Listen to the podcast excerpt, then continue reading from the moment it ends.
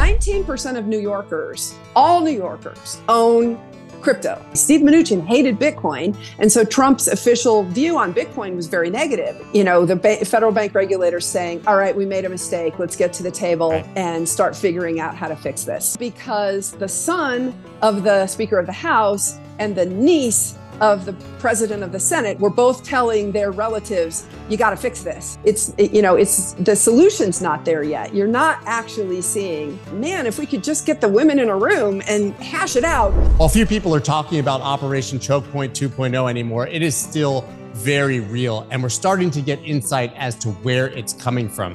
I talked to Caitlin Long today, and she said that she has clear evidence that this is a directive coming down directly from the White House, particularly from Elizabeth Warren plants in the White House and the anti crypto army. What you hear here is going to absolutely blow your mind. The White House tried to kill crypto, they tried to send Bitcoin to zero, and they failed. The best part of this conversation is how we look forward to the very bright future for the industry in the United States. Let's go.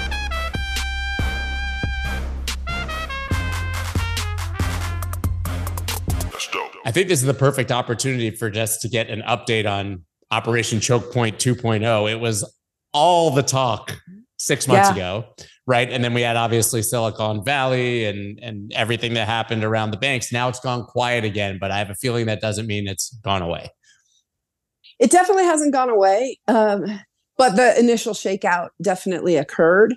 And of course, Custodia got caught up in that. Uh, we were the, the tip of the spear in what, in retrospect, was a very clear, all of government coordinated crackdown across all the federal agencies on the entire crypto industry. Some of it, actually, I would say much of it deserved, but not all of it, of course. Um, and I, I do call out that some of the players who were the best in the sense that that we literally begged to become federally regulated were treated the harshest by the federal regulators. And I would put Custodia in that camp uh, vis-a-vis the Fed, um, and then of course Coinbase with the SEC, for example.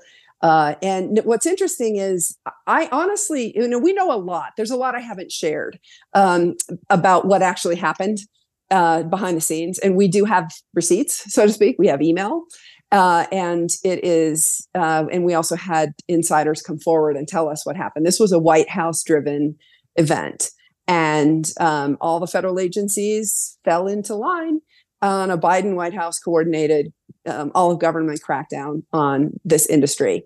Uh, but what I think they thought was that they were going to kill it. And they killed parts of it. And frankly, those parts and some more needed to be flushed.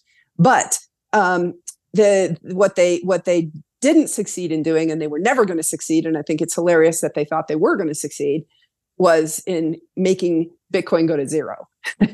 um, I know a lot of them think it's a zero. Uh, so the fact that it has been as resilient as it has um, just proves to them that uh, that they were wrong. And we saw the first ice melting. The Fed uh, just recently announced a novel activities supervision program.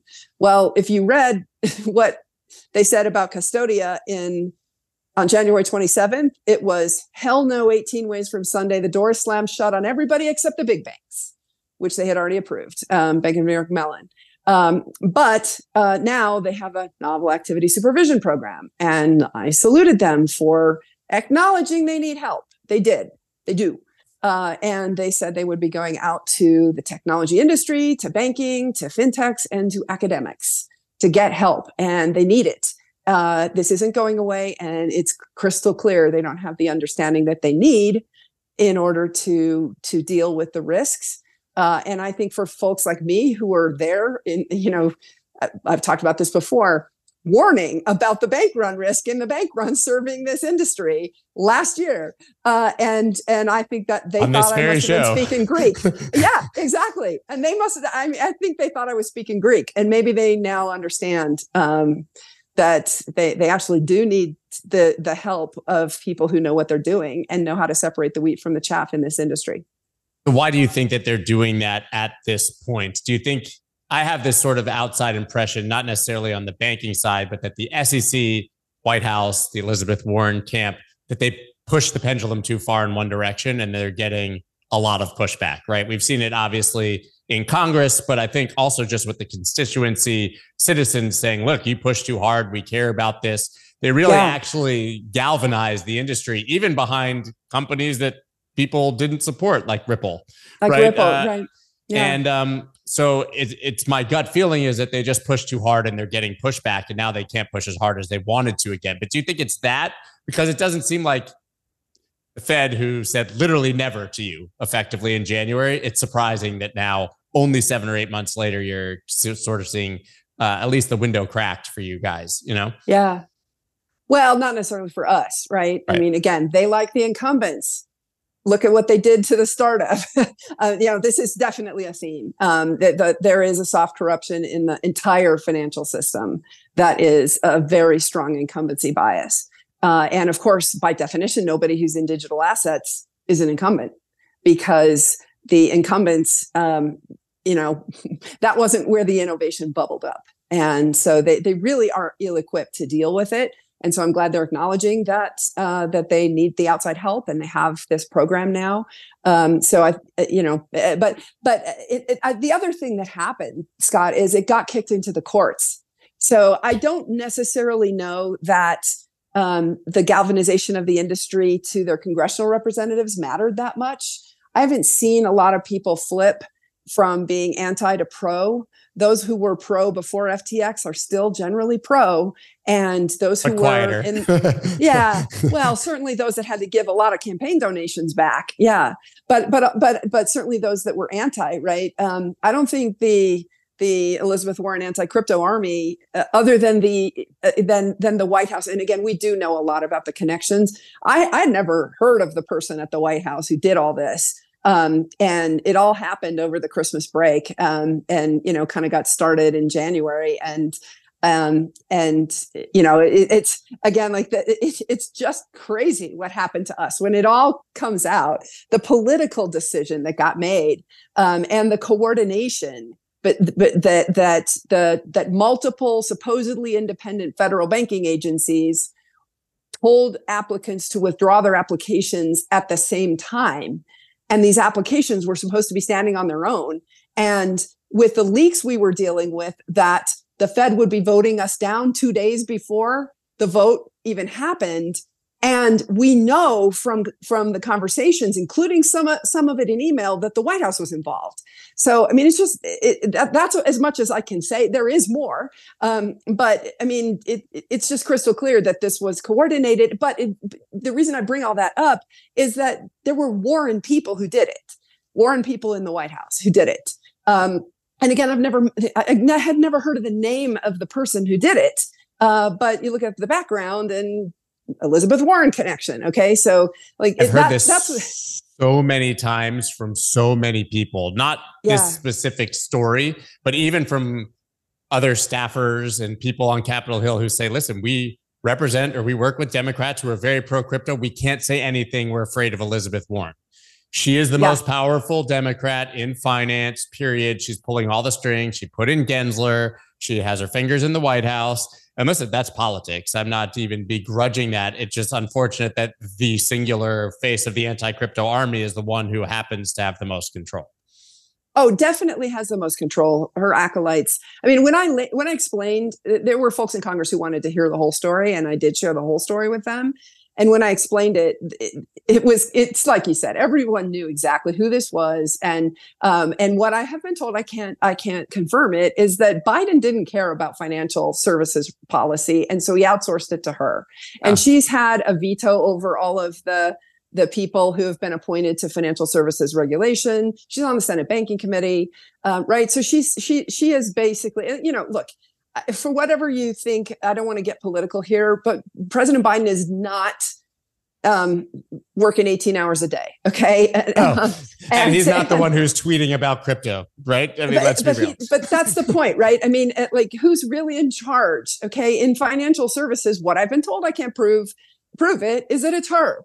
Okay. So it's so screwed up what's going on right now. And, but, but back to your point, like, does that really matter? Okay. Um, because we're heading into a, the presidential election and I think it's going to be the craziest election maybe in US history. Okay, we've got by 10 one. Lead, leading candidate who's been indicted multiple times and another one who's there's a real corruption scandal and is a humanitarian candidate like i, I think this is and crazy. literally i mean and literally like needs to be in a retirement home you know, I mean, Yeah, he's uh, just too he's just too old for the job. Even outside of any of that activity, the guy's obviously not fit for the job, and Trump may not be either by that point. And then you get deep fakes, and then you get all this other stuff. but then but then but like literally we we know he's not in the weeds on all these decisions so we kind of get a chance to peer behind the the the curtain and figure out who's making these decisions right and and, and one thing I'll, I'll actually fill in a, a piece of the puzzle because i certainly didn't know about any of this but but um, one of the insiders who came forward told me that what happened happened around christmas new year's period and that there was a power vacuum in the White House. If you had a strong president, what I'm about to tell you wouldn't have occurred. But the power vacuum in the White House was in the transition from Ron Klain to Jeff Zients as um, chief of staff of the White House, and from Brian Deese to his successor, who turned out to be Lael Brainard, but wasn't named as successor until after all this got done. Remember, she was a Fed governor and she voted on the Custodia application because she was still a Fed governor. Okay, that's all part of this whole politicization of the Custodia decision. But it was the power vacuum of there being no White House chief of staff and there being a, you know, a lame duck um, head of the National Economic Council who was leaving. Into that power vacuum filled the this group of anti-crypto people who made their move, and um, and it's been massive. And but you know, back to your point, right now it's all in the courts. What has happened since then is that the federal agencies have had this collective freak out over crypto, and now they find themselves in what I've termed "bet the farm" litigation that that was prompted by crypto which i find hilarious. They literally have lost their minds and they're in bet the farm litigation that is the type of litigation that could clip their wings meaningfully and they keep and losing. so- the SEC specifically, but yeah, well yeah i mean the sec's in, in a couple of those in a couple of those cases right i don't think they thought they were going to lose the ripple case because if ripple wasn't a securities an unregistered their securities offering Coinbase, then their Coinbase, their yeah, the Coinbase claim now has no water. Like whether we agree with it or not, what's a security doesn't matter. If their entire premise of their case against Coinbase is all of these unregistered securities, and that doesn't hold water for Ripple, it's over for them against Coinbase. At least on that that claim. but that's the point like historically federal agencies have always liked to keep a gray area in the outer bounds of their jurisdiction because they don't want they don't like to litigate it they don't want federal judges making decisions about this okay and you just talked about the sec i'm not going to talk about it vis-a-vis the fed um, because we're the plaintiff in that one of three plaintiffs now. There are multiple lawsuits on the same statutory issue, um, two of which are not crypto uh, against the Fed. But here's here's the interesting thing. I, I just saw in the Market Watch article that came out about Fed master accounts this week, which was talking about a non-crypto um, fintech company that that got a bank charter and is having the same problem with the Fed that we did. They too sued. Um, and there was a really interesting article in that that was referenced that I hadn't read yet, and it talked about how the bank regulation in the United States is corporatist. And that's correct. It is. This is part of the reason why you see that soft corruption of the system. The system itself is corporatist. It evolved to be that way. It got captured, if you if you will. But here's the here's the interesting thing. He pointed out the well, uh, well let me let me ask you. Take a wild guess. How many times was the Federal Reserve sued in the decade between 2010 and 2020? I literally have no idea. I wouldn't even be able to venture a guess, but I would guess they're getting sued a lot more now than they were then. Although that was That's a pretty sig- dark, yeah.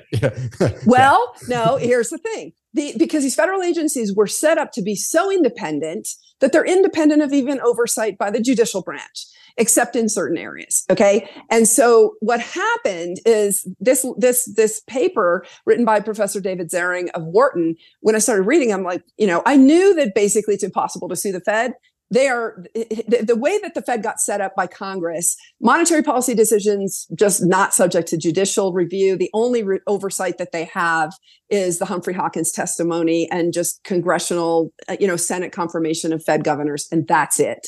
It's very, very light. Okay, so the Fed is used to not having its decisions reviewed on monetary policy, but outside of monetary policy, in that entire decade, only two banks sued the Fed. That's it. Two lawsuits in the entire decade, one of which was over the constitutionality of the Consumer Financial Protection Bureau, CFPB. So it doesn't really count. So there's really one lawsuit in the entire decade. Now they're facing three and more are on the way. So this is what's happening, right? That, that it's a very interesting um, dynamic where these federal banking agencies have had this collective crypto freak out and it's causing them to, to end up in and, and now i'm switching back to talking about the sec to, to, to end up in this litigation that may clip their wings in terms of the powers that they thought they had because it's never been tested by the court system before because they're they're just not sued very often yeah, so much to unpack. That exactly aligns with my feeling that they pushed too hard, right? They just sued everybody and now they have to actually come up with the resources and they've already had their wings clipped to your point by Ripple. But I want to talk about the White House because it's interesting. We have this one sort of sentiment that the White House wanted to send Bitcoin to zero, crush the yeah. crush the industry. But on the flip side, you have Wall Street wholesale trying to get into the industry. and those two things are yeah. very much in conflict. And then you throw Elizabeth Warren in the middle, who obviously hates Wall Street, wants to regulate every billionaire well, and every company. Well, maybe not. She's taking a lot of money. She hates oh, excuse Wall me. Street. She, she hates the ones who aren't paying her on Wall Street. Yeah. yeah. right. She, yeah. she is uh, manipulating Wall Street in the interests of her donors or whatever the actual narrative is. But that's a very strange interplay because you have her uh, yes, kind of on both sides.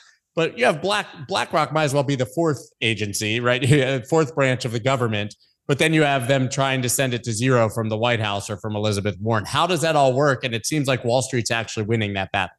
Yeah, it's such an interesting dynamic because you're pointing out the strange bedfellows, right? The, the alignment on Bitcoin is that the people who hate it are are the corporatists in the in the Democratic Party, of which I would actually include Elizabeth Warren as one. Okay, I know a lot of people are surprised to hear that, but but look at what she's actually done, not what she's actually said. Um, and then the, like the neocons of the of the Republican Party, right? The folks who think we're all terrorists until until we prove ourselves otherwise. Um, but it's the more ACLU old school wing of the Democratic Party and the more libertarian wing of the Republican Party who've joined forces to support this. So it is a strange bedfellows dynamic. Um, and uh, you know, I think that struggle, by the way, we saw that in the Trump presidency. Steve Mnuchin hated Bitcoin. And so Trump's official view on Bitcoin was very negative. But now it comes out Trump owns some ETH. Um, and he's been in, you know, involved in the NFT game. Um, so long story short, I, I, think it just, it's strange bedfellows. You can't draw the normal um, uh, distinctions. And so you have the aisle crossers or you have people like, um, Cynthia Lummis from Wyoming and Kirsten Gillibrand from New York, who, by the way, I've been in in, in a at an event with the two of them. They really like each other. I know. They really respect each other. I've interviewed I interviewed both within like two weeks of the first bill announcement last year, not the not the new update. They love each other. Yeah, and they respect each other deeply, right? Correct. So, yeah uh, two brilliant women. By the way, I think Elizabeth Warren is brilliant as well. I've never met her. She was my my law school roommate's favorite law law school professor. And, she is truly renowned for the that. work that she did in bankruptcy law at the time. Um, so, you know, it's so interesting because I feel like, man, if we could just get the women in a room and hash it out, um, that some of this stuff might might actually go away. But it's going to be fascinating to see if Warren backs off it because there was a very interesting, I think it was a Coinbase um, survey. 19% of New Yorkers, all New Yorkers, own crypto. 19%. That is not a small voting block. Okay, that doesn't mean that that's going to be the issue they vote on, but it it's a big enough issue that it starts to bubble up to the political consultants who have to say, look, we don't necessarily want to lose the millennials and zoomers who really like crypto ahead of this presidential election, which is going to be just crazy, regardless of of of how it happens. Yeah. So then you have to then be curious as to why Elizabeth Warren would be heading this anti-crypto army. We, we can see even anecdotally, they're not adding more colonels in that army, right? I mean, it's right. a few people, it's the people who started it. There's no one new. But on the other side, you see plenty of people on both sides of the aisle, to your point, who are coming out anti anti crypto army, right? I mean, you yeah. saw the uh, market structure bill passing, bipartisan, Richie Torres, Richie know, Torres, Bronx, so interesting. Democrat, yeah. and I mean, the, so the, interesting. The, the, younger yeah. generation is obviously passionate about this, or at least they understand why people would be. So, how can this be politically possible for Warren and Biden and all of them, or do they just not care, or is there something more sinister and it's a different interest that they're representing? Oh boy, I don't know. That's a deep question. Yeah. And, you know, I, I, pride myself in not being in Washington. You know, um, I did my internships there as a kid. I was a White House intern in 1990. 1990 no 92 not sorry it was it was when i was uh, when i was in graduate school yeah i mean i did a couple of internships at um, in the office of management and budget 88 and 89 so it was reagan and bush and then 1992 i went back and did a white house internship so um, um, long story short it was uh, it was 92 91 I, obviously i'm my my years are are uh, it was it was under bush. It, it, was in the bush white house. I worked for uh, a harvard professor who always hired one student from harvard from the kennedy school. His name was roger porter. He's still a professor there. Uh, so it was still during the bush um, dur- during the bush white house. But anyway long story short um, I, I i'm washington is something is a place that i don't like being. I don't like it when i'm there. Don't like staying there and it's really funny because my my significant other and I, when he, we were there together a, a little while ago, he he said, I have this premonition that we're coming back here and we're going to be oh, spending oh, no. some time here. well, we said, need you. Like, no, we do need you no, there. No, no, no. Well, it's actually really funny, Scott, because um, I am spending time with a couple of presidential campaigns on both sides of the aisle. You could probably guess um, because they're pro Bitcoin. And I have had a policy of leaving my own personal politics out of it which I, I, just don't spend a lot of time talking about, and focusing on the the pro Bitcoin politicians and, and, and working with them regardless of which side of the aisle they're on and where they are.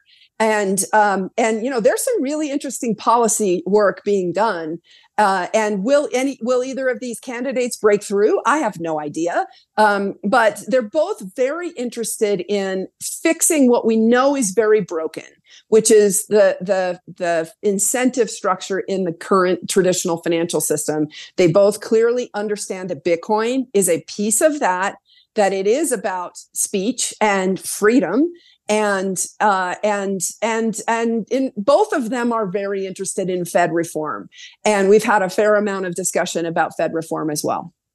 Okay, so let's talk about the election then, because I think it's an exact reflection of what we were just talking about, which is you have the gerontocracy, you have Biden and Trump.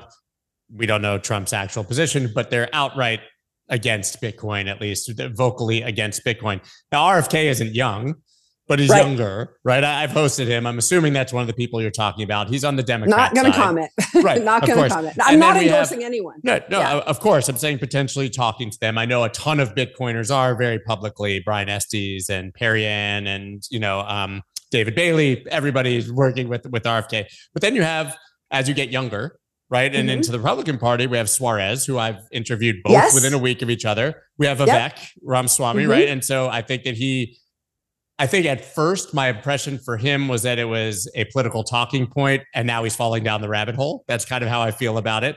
And then then DeSantis, I think, is somewhere in the middle, and I think it's solely a political talking point for him, right? Just score some marketing points. I don't know if that's your appraisal of each of them because that's what I'm seeing from the outside.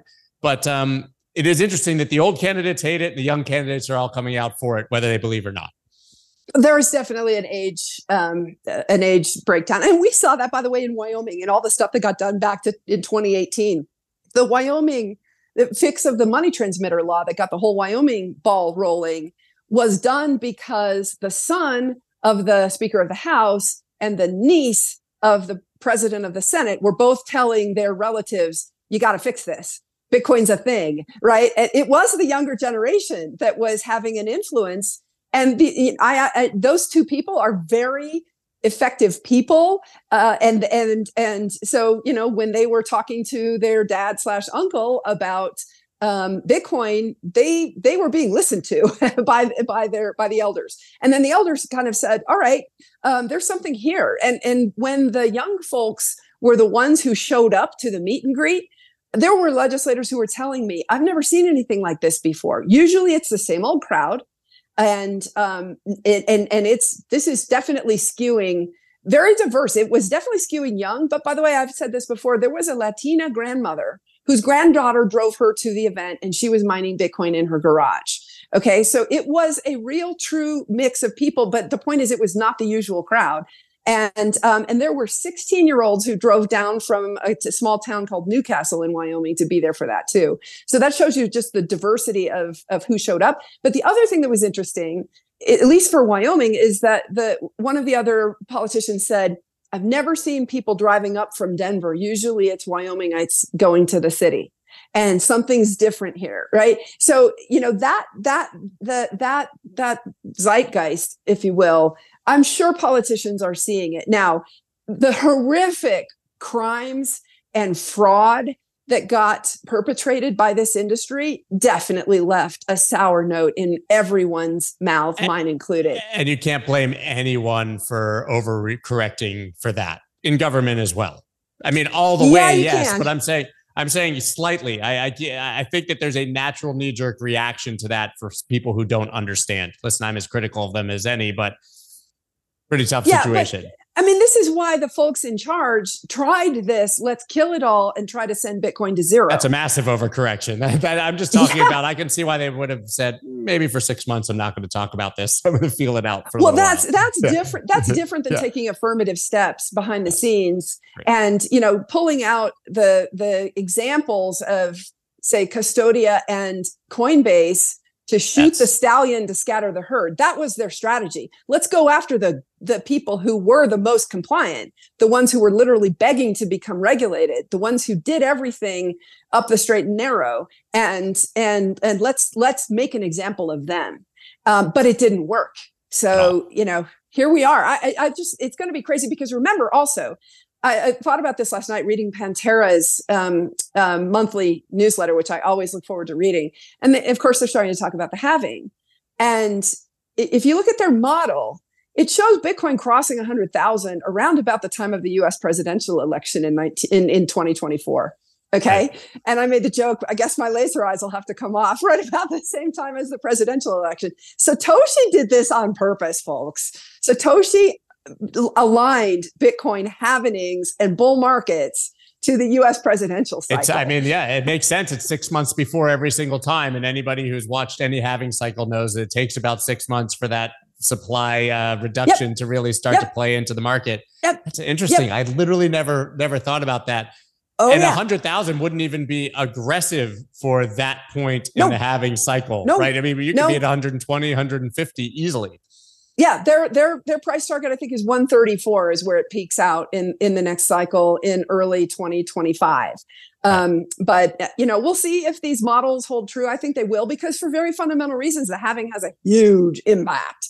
And you know, we're going to have this debate. It's starting to happen now about the efficient markets theory. Well, wait a minute. Everyone knows, like, this is one of the most well telegraphed fundamental events in finance is that Bitcoin is going to go through a halving. And um, and then what happens if you you if you really understand the mechanics? The miners shut off the, the machines that right now are wildly profitable, but stop being profitable the moment the halving occurs. Okay, so that isn't something anyone trades ahead of. Maybe because there's a better, well, uh, uh, there, there's a more developed futures market now than there was in the last halving. Maybe the miners have hedged it, but I kind of doubt it because the miners have been have gone through an incredible shakeout, as you know. Some of them filed. I don't think they have the capital to hedge it out. I don't think they have That's, the capital exactly. to hedge it out because they, they spent collateral. so much at the top of the last bull market Correct. buy equipment that's now down ninety percent. Not only are their assets point. of the Bitcoin down ninety percent or went down 80%, but the value of the equipment of they bought machines. at the top of the market that they have right. to put online. Right. So. Correct. Correct. And the hash rate keeps keeps, you know, just keeps growing. We're pretty close to the all-time high in the hash rate, which is a de- which is definitely a, de- a deviation from previous cycles.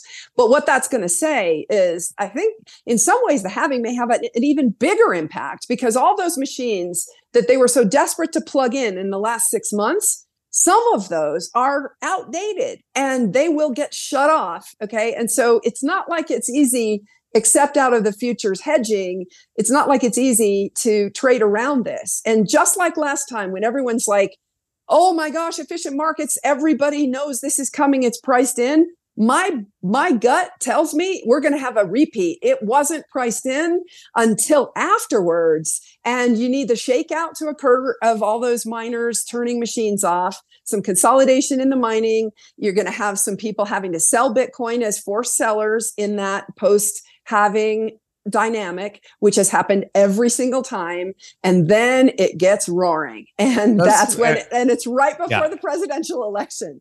So, and I was yeah. gonna say we're three for three on those cycles repeating. Like that's not a huge uh, data, but uh, a huge pool of data, but three for three. And the, the the reason I giggled is because inevitably the halving will come, and people don't understand it. Will say it was a sell the news event. The, you'll yeah. see the miners selling because they have to. Price will go down a bit, and they'll say, "See, it was wrong." And that's literally part and of then the, the J curve like, hits. Yeah, it's yeah. it's not like the supply uh, glut uh, the the supply reduction comes into play the minute the halving happens, and people just Correct. think it's Bitcoin's supposed to go to 100,000 the day of the halving. correct. Correct. That's absolutely correct. And so and then everybody's going to be piling in. So I know we've ended up talking a lot about politics here and it's and it's fine. Again, I am not taking sides. I am pro Bitcoin. I am I am helping people who are pro Bitcoin to help and, and from all sides of the aisles I always have. And from at national and state level, I tend not to do local um, type stuff. But I have gotten involved with, you know, when people reach out for help, uh, you know, I think it's part of one of the things that that that we can do to help get more support is talk to the politicians who are in a position of power who can who are in a position to help and um, so it's what i do and and you know we're getting we're getting now a realization that Bitcoin is going to be in probably another roaring bull market right into the presidential election. I wonder if the uh, anti crypto army understands that dynamic and what that's going to do to the millennials and the Zoomers. and it could be, I mean, listen, it'll be devastating because even the uh, few boomers who held on will be really excited about Bitcoin by that point, and they might even start paying attention to candidates who speak outwardly against it. So, to your point, it's going to be extremely interesting. yeah. Indeed. And by then, you know, I mean, again, I, I actually am skeptical that there's going to be much on the uh, coming out of Congress or much change at all in the executive branch. Uh, I don't think the SEC is going to approve the Bitcoin ETFs. Um, the spot ETFs, I think they're they're fine with with the cash settled futures. So now all eyes are on the ETH cash settled futures um, ETFs. That's coming, I think, th- because you know they they they're they don't have the grounds to reject it. It's the same exactly. The there's not a market yeah. ma- manipulation issue um, as there is in in the spot ETFs. And let's face it, they're not wrong. I've been very balanced in what I've said about the SEC. Sometimes I've been very critical, and sometimes in the face of you know, a lot of crypto Twitter being critical of the SEC. I'm the one saying, hey, they called this one right. There is, this isn't black and white. There is a lot of crap in this industry. I, was debating with, with one of the early, early Bitcoiners. Is it 90% of the industry or 99% of the industry that is crap, assessment. right? And, and, you know, a lot of it has been flushed out, but not all of it yet. And I don't know how, how much more we have to go, but there are still some highly leveraged business models. I mean, we just saw Prime Trust fail, you know, six weeks ago, right? Um, fail. They're still fail fraud. Yeah. yeah. yeah. Well, we'll see, right? They're in Chapter 11 now, right? And they're, yeah, they're going to be knock-on effects of that. Yeah. Yeah. Yeah. It's, it's, it's bad. And and uh, honestly, I, I I guess I can knock on wood and say I'm actually surprised that that hasn't been a bigger talking point for reg- regulators and legislators since they were a registered regulated, trusted yeah. custodian. Like mm. a custodian failing or committing potential fraud seems like it would be a bigger deal than a lot of the other collapses, but it didn't touch retail in the same way. It didn't touch retail. And um, to be honest, it is a big deal. It is a big deal. Huge deal. Behind the scenes because it's going to chill the state regulators on this. Now, um, uh, switching gears a little bit, we just saw states the states have pushed back, right? The states have been the ones creating uh, a welcoming and enabling regulatory regime. Uh, the two states that that I'm alluding to are New York and Wyoming. Again, Gillibrand and Lummis working together. This is no accident. Um, and and we saw the the PayPal stablecoin announcement go forward. That was with state approval of NYDFS issuing it out of Paxos Trust Company and NYDFS Trust Company.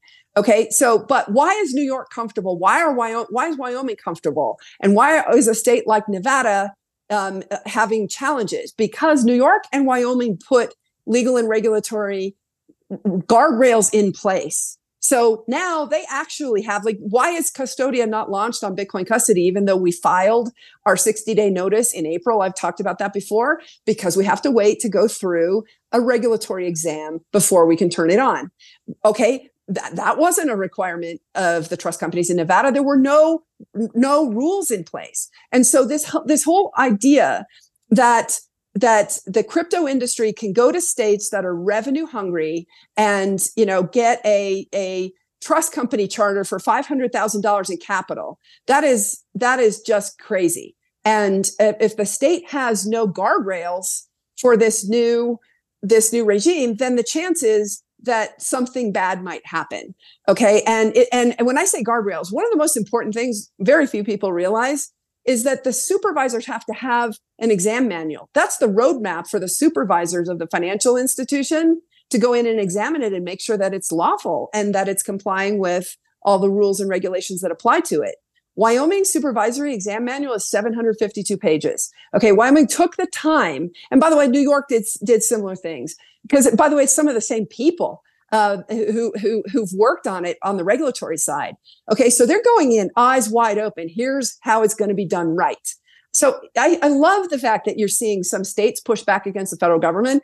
One of my tentacles inside the Fed told told me that the Fed tried to uh, tried to block, uh, they tried to discourage the PayPal stablecoin from being issued. It didn't sure. have the authority to do it. Okay, and New York said just go, and so PayPal just went. So, um, you know, there's some pushback against this overreach from from federal regulators. If you're not going to create the open pathway, then the states are going to do it, and they're going to do it lawfully. And knock on wood, they're going to do it right. But to your point, there are some states that didn't take the time to put a legal and regulatory regime in place. That took years. Of course, it was Nevada. Right? Of course, it's the casino, the casino state. oh, I, I never made that connection. I feel, I feel for, I really feel for them, um, yeah. because, and and by the way, this is part of the reason why I think they ended up in voluntary Chapter 11 because I looked at the at the statute in um, in Nevada for receivership of a trust company, and there's virtually no law. So the whole thing, basically, when there's no law, there's no statute, and there's no case law precedent it means every little thing is going to get fought over in court and it's going to take years to go through court. So putting it in chapter 11 speeds up the process, but it's actually worse. Chapter 11 is pretty much always. I just went through it with Voyager, uncertainty. as you know. Of course. I mean, you know, we, we could have it's gotten 75% of our assets the first day and we end up with 36%, which is actually 24% of their value because the assets went up only down. because lawyers oh, got right. paid. Only because well, but that's the thing but this but this is what happened. Chapter 11 the primary goal of cha- chapter 11 is to bring assets into the estate. The primary goal of a state receivership process is to protect the customers. Huge difference. But the problem in nevada is that they didn't have a true state receivership process that says here's what the receiver does in order to like what are the clawbacks? What are the preferences? The kinds of things that come up in chapter 11 they didn't have that in place. Wyoming put that in place for the speedy banks. New york has that in place for its trust companies. There's a very interesting question and, and i just got asked by a big law firm to to uh, he's going to put together a symposium on the bankruptcy of trust companies what does it mean? Because in crypto, a lot of the companies that are custodians are trust companies because the banks haven't, the bank regulators have been blocking, right? The FDIC won't insure. The Fed, as we experienced, won't won't become, and we experienced both F, both the FDIC and the Fed turning us down. Okay, so we're a state chartered bank, but a bank is a bank, right? The, the banks have to comply with a, with with a certain number of rules, and they have special treatment in federal bankruptcy. Namely, they cannot cannot be a debtor in federal bankruptcy court. In other words, cannot be dragged voluntarily or, into, or involuntarily into Chapter 11. They stay in state receivership. Okay, so but what's interesting is that New York has special um, receivership guidelines that Nevada doesn't have for its trust companies. And I just had this debate yesterday with the head of a financial institutions group at a big law firm, and he said, "Let's do a conference on this. What if a New York a New York DFS trust company failed? Does that state receivership regime hold?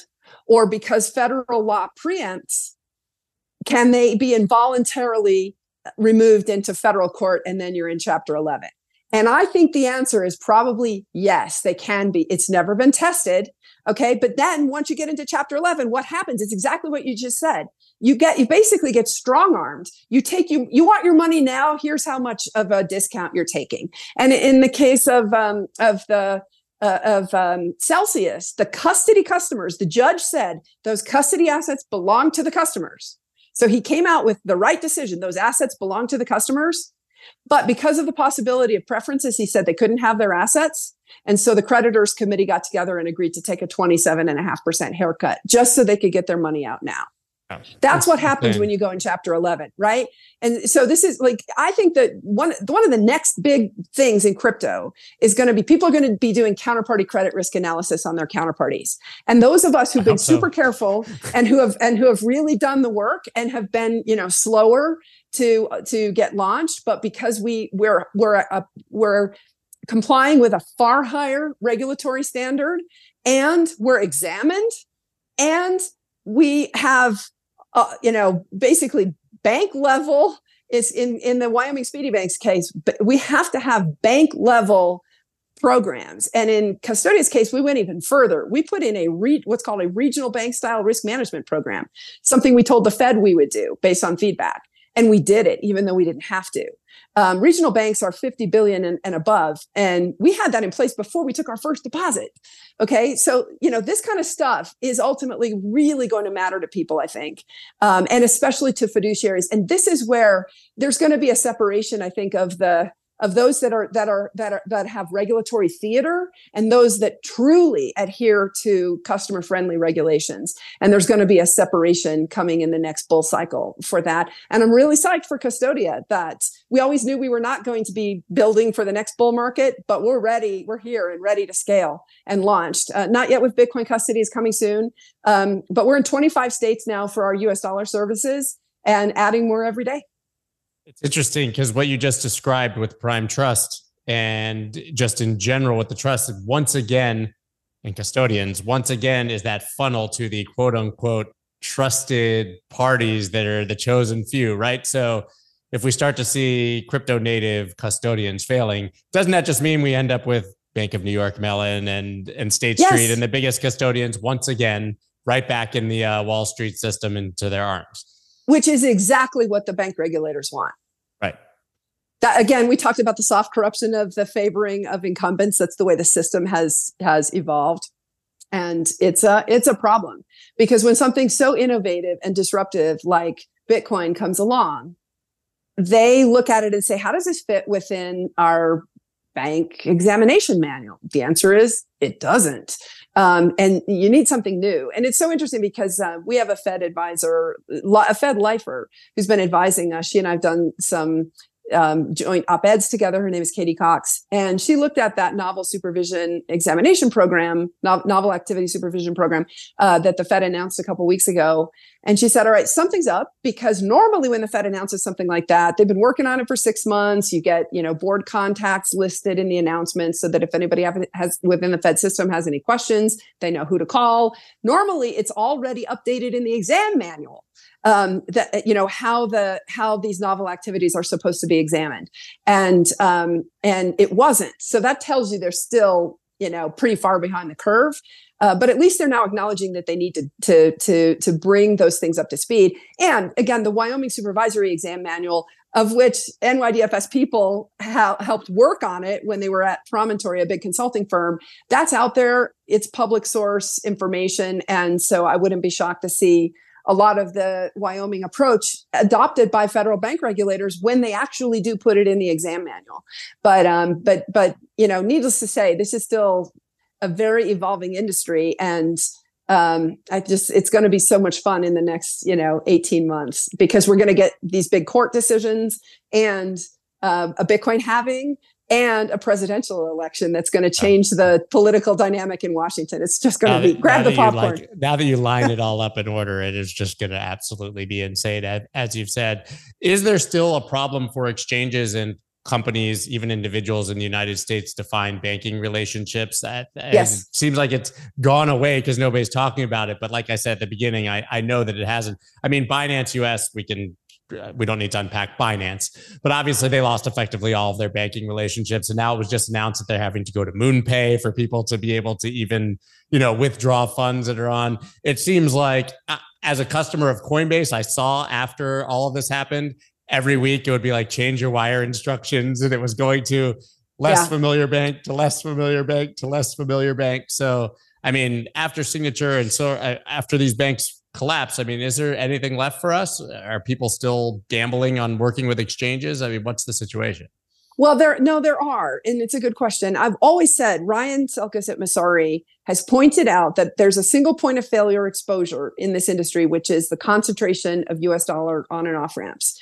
And he's been talking about that for years. And he was talking about it in the context of Silvergate and Signature. So while everybody's so focused on the SEC, I, I, like Ryan have been saying, "Hey, our real risk is not." You told me that SEC. a year and a half ago in person in Miami before any of this was even an inkling. You said, "Forget the SEC, forget the CFTC, yeah. look at the FDA, the FDIC, and the banking relationship." It's the banks, exactly right. And uh, you know, so so a lot of, of industry companies did hit the wall again with this coordinated crackdown, but the banks themselves I, you know, I wish some of the stuff that that I've been working on behind the scenes over the last couple years would come out publicly. Some of it, some of it has. I started talking about bank run risk at the banks that were holding stablecoin reserves in 2020. Um, and you know, in the end, that's not exactly what took Silvergate and Signature down, but they both had pretty severe bank runs, not just from the crypto industry, but from other other um, um, tech forward um, depositors, right? And so uh, I, I, was pretty darn close on, on warning that risk. And um, I'm hoping that, that it does all end up coming out someday. Just when and how much I was warning. Look, you got bank run risk at, at these banks. You cannot take demand deposits for an industry that moves at the speed of light and turn around and, and, and invest those demand deposits if you're the bank in into term assets. so what has happened? I, I'm aware of the crackdown that the federal regulators have have taken. There's a there's a lot of unwritten rules behind the scenes. This is always how it happens in the bank regulatory world. Um, so I pretty much know what's going on. It's not it's not literally zero. In some cases, the banks decided it wasn't worth it and they've completely pulled out. But um, there are still some banks serving the industry, uh, and and um, they're willing to take the risk. And it's great. I've mentioned Custodia has multiple partners. I salute those partners. I'm grateful. They we we have been examined up and down so many times, sideways, uh, uh, you know, from every angle. Especially because of what the Fed said publicly about us, which was very precedential. It, they, the Fed had never done anything like that to a bank in public before. So all right great. Here's the here's here's the threshold we have to we have to exceed and we did. Um, and we have multiple bank partners who've done all the due diligence. They know exactly what the fed said about us and have done all the due diligence. And i'm so so grateful that uh, that we do have the partners that we have. So it does tell you that operation choke point 2.0 is real but it wasn't complete. Um, and part of the reason that it couldn't be complete is because it's not legal for bank regulators to say you cannot serve an entire industry. Um, and uh, but yeah, it's crystal clear. I mean, some of the, again, I know some of the stuff that's happened. It may come out of just incredibly unethical things that have taken place um, from pressure that's been put on banks and uh, to to to to stop serving this industry. And some of the ones that that um, that decided it wasn't worth it threw in the towel Others said, no, this is a lawful industry. There are good players in it. Let's figure out how to separate the wheat from the chaff and move forward. And just like I used to say for Silvergate and Signature, we should all be grateful that they took on that risk. There are a new group of banks, it's small number, but a new group of banks that are doing that.